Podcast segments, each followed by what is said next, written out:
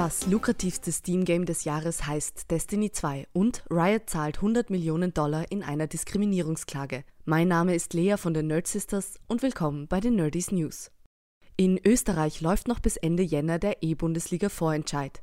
Die E-Bundesliga ist das größte FIFA-Turnier in Österreich, bei dem alle zwölf Clubs vertreten sind und sich im Team- und Einzelbewerb gegeneinander messen. Das Finale findet dann am 22. März statt.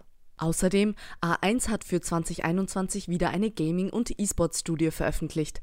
Laut dieser gehören 56% aller Befragten zu der Gaming-Community und 13% schauen mindestens einmal die Woche E-Sports-Streams. Das Top-Game ist wenig überraschend FIFA, gefolgt von Call of Duty und Minecraft. Und das durchschnittliche Alter liegt bei 30 Jahren. Ich weiß ja nicht, wie es euch geht, aber diesen Altersschnitt kann ich aus meinen Games nicht bestätigen. Bleiben wir gleich beim 2021 Rückblick. Steam hat die besten Games des Jahres veröffentlicht. Gemessen am Gesamtumsatz stehen Destiny 2 und Apex Legends ganz oben. Beides Spiele, die free to play sind, gefolgt von Rainbow Six Siege und New World? Echt jetzt? Puh, dafür haben sie aber ordentlich verkackt. Hört bis zum Ende für noch mehr New World News. Über 200.000 gleichzeitige Spielerinnen und Spieler und damit zu den Games mit den höchsten Spielerzahlen gehören Counter-Strike, PUBG und Grand Theft Auto 5.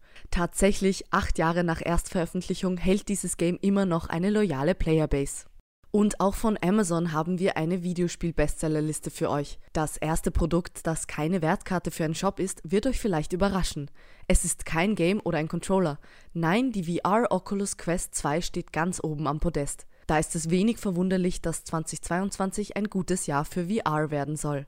PlayStation hat bei der Consumer Electronics Show weitere Details zu ihrem neuen VR-Projekt vorgestellt. Der Name ist übrigens ganz Sony-konform PlayStation VR 2. Ja, Xbox 360 One X, ich schau dich an. Die VR wird mit einem 4K OLED-Display und 90 bzw. 120 Hertz ausgestattet sein. Genauere Details sind aber noch nicht bekannt. Und jetzt zu einem der vielen Spielstudios, die sich im letzten Jahr mit Diskriminierungsvorwürfen konfrontiert gesehen haben. Riot Games zahlt 100 Millionen Dollar an ca. 2300 Frauen, die ab November 2014 dort gearbeitet haben. Anfang 2021 wurden Vorwürfe gegen Riot Games Chef Nicolo Laurent bekannt. Das Unternehmen leitete daraufhin eine eigene Untersuchung ein, die, Spoiler Alert, kein Fehlverhalten feststellen konnte. Übrigens, das erste Angebot von Riot belief sich auf nur 10 Millionen Dollar, allerdings intervenierten die Behörden Floridas und setzten ein viel höheres Settlement in Aussicht. Damit bekommen die Frauen durchschnittlich 35.000 Dollar ausbezahlt, anstatt läppischen 3.500 Dollar. Und wir bleiben in den USA. Seit 17. Dezember läuft Spider-Man No Way Home in den Kinos. Keine Spoiler, ich habe den Film selbst noch nicht gesehen, aber Tom Holland ist mit dem Streifen jetzt schon in den Top 10 der erfolgreichsten Kinofilme in der US-Geschichte. Und da ist noch viel Luft nach oben. Prognosen zufolge könnte No Way Home sogar Avatar von Platz 3 stoßen und sich damit einen Platz am Podest neben Star Wars Episode 7 und Avengers Endgame sichern. Und jetzt zu den Fun News.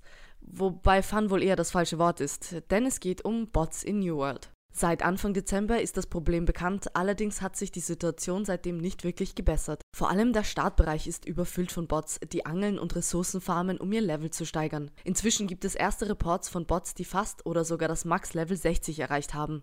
Mit Angeln. Das schadet der Wirtschaft in New World, die auf dem Angebot- und Nachfrageprinzip funktioniert und ist irritierend für Spielerinnen und Spieler, die Fische verkaufen oder Ressourcen sammeln wollen. Der große Patch 1.3, der bereits auf dem Testserver gespielt werden kann, bringt nur noch mehr Verärgerung. Es werden neue Endgame-Inhalte für Dungeons eingefügt und der maximale Rüstungswert wird von 600 auf 625 erhöht. Ein Patch für Hardcore New Worlder, also vielleicht 1% der Playerbase. New World? Wohl eher New Grind. Und damit verabschiede ich mich von euch. Schaltet auch nächste Woche wieder ein, dann gibt's noch mehr News aus der Nerdwelt. Außerdem könnt ihr jeden zweiten Montag eine neue Podcast-Folge von uns Nerd Sisters genießen. Auf der gleichnamigen Website und überall dort, wo es Podcasts gibt. Bis zum nächsten Mal, eure Lea.